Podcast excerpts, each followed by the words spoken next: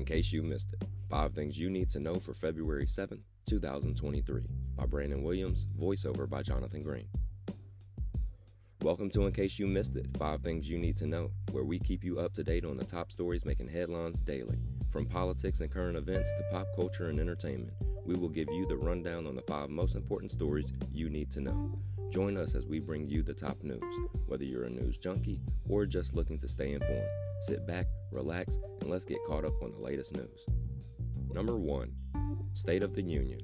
At 9 p.m. Eastern Time, President Biden will give his second State of the Union address to the American public, marking the 98th in person annual message since George Washington's first in 1790. This year, he'll speak before a divided Congress for the first time. The speech aims to showcase his achievements and convey his capability to lead the country for another term. Biden is anticipated to address critical topics such as inflation, COVID 19, mass shootings, police reform, and infrastructure. After the address, Arkansas Governor Sarah Huckabee Sanders will deliver the Republican response announced by GOP congressional leaders.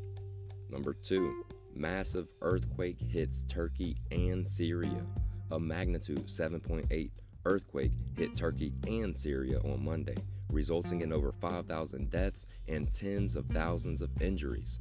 A massive rescue operation is underway, with aid agencies particularly concerned about the 4 million people in northwestern Syria who rely on humanitarian aid.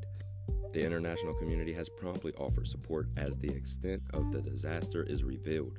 According to state media, planes carrying assistance from Iraq and Iran arrived in Syria this morning, including food, medicine, and blankets. According to Russia's defense ministry, the US, Japan, India, Pakistan, and other nations have pledged to provide assistance with rescue crews, while over 300 Russian soldiers are helping with search operations and clearing debris in Syria. Number 3. White people move to the city centers. A recent analysis by the Post found that the white population rose in hundreds of neighborhoods in major cities such as DC, Denver, and Philadelphia between 2010 and 2020.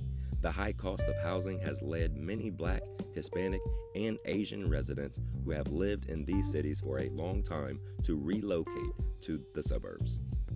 Number 4. Pensacola mm. gets a new way to pay for parking. Visitors to downtown Pensacola are well aware of the challenge of finding an available parking spot while dining, attending a Blue Wahoos game, or exploring the attractions in the area. Mayor D.C. Reeves aims to enhance the downtown experience by introducing a new pay by text system that allows drivers to pay for parking by simply texting a number, eliminating the need for sidewalk kiosks or the Park Pensacola app. Number 5. Skateboarding Community Support Tyre Nichols Family GoFundMe Campaign. The skateboarding community continues to pay tribute to Tyre Nichols by supporting efforts to raise funds for a memorial. Tony Hawk and his friend, BMX rider Rick Thorne, have joined the cause and are working with the Nichols family to reach their goal of $1.5 million. As of this report, the GoFundMe campaign has received over 36,000 donations, totaling over $1.4 million. The fundraiser was launched on January 27th, the same day the Memphis Police Department released footage of the brutal police beating that led to Nichols' death.